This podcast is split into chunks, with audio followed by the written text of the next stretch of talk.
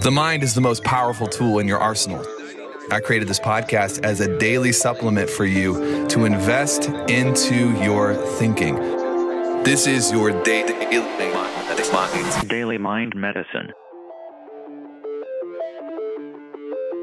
What's up, crew? Welcome to Mind Medicine. Hope you're enjoying uh, your life. I hope you're enjoying the season that you're in. It doesn't have to be a good season for you to find the positives and enjoy it. In fact, most of the most impactful, profound periods of growth in my life have not actually been enjoyable seasons. They've been seasons that were difficult. But, anyways, I hope that you are enjoying uh, the the season and the processes that you are a part of right now. And if you're not, it's likely not an issue with the season. It's likely more of an issue with perspective. I think the uh, the late great Wayne Dyer said that when you change the way you look at things, the things you look at actually change.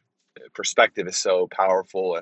The way you look at something is so powerful because in looking at something differently, the thing actually changes. Anyways, um, I was doing some coaching with somebody last week, and I made a post on this on social media, and I want to share it with you. You know, this podcast is not just about surviving difficult times; it's about how to optimize your brain for power, how to optimize the way you view life, how to optimize your optics for growth, longevity, performance, all of the above. So I don't want to just spend time on this podcast, you know, talking about how to how to make it through when you feel like you're drowning. I also want to teach you how to turn the good moments into longer moments.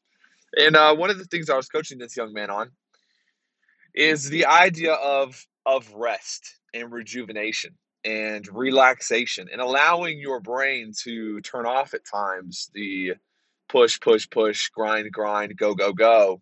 And I said, uh, about 15 to 20% of your week needs to be devoted to things that you don't have an outcome for. It's not a payoff for you.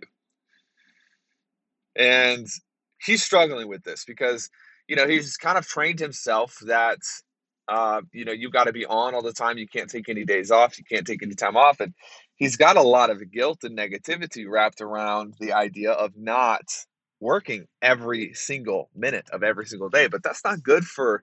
It's it's actually at a certain point going to limit and throttle your ability to grow. And I'm speaking to the business owners.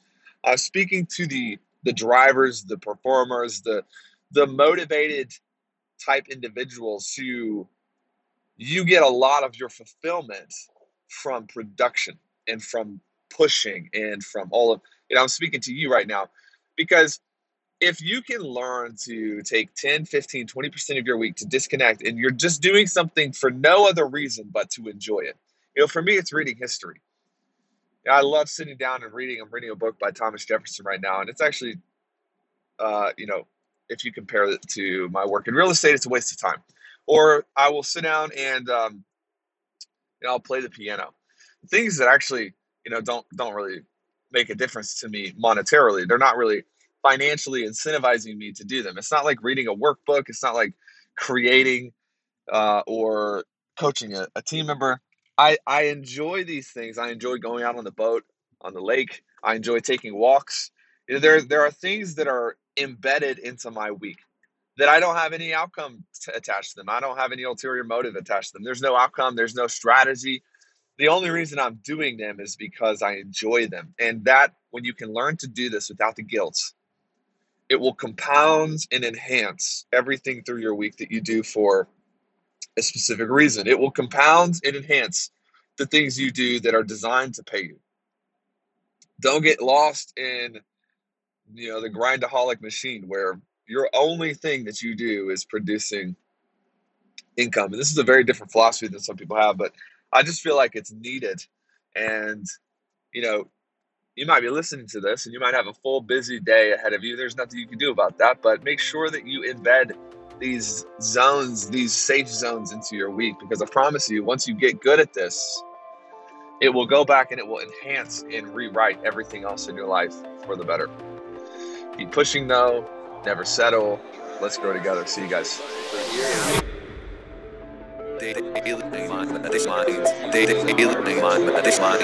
DailyMindMedicine.com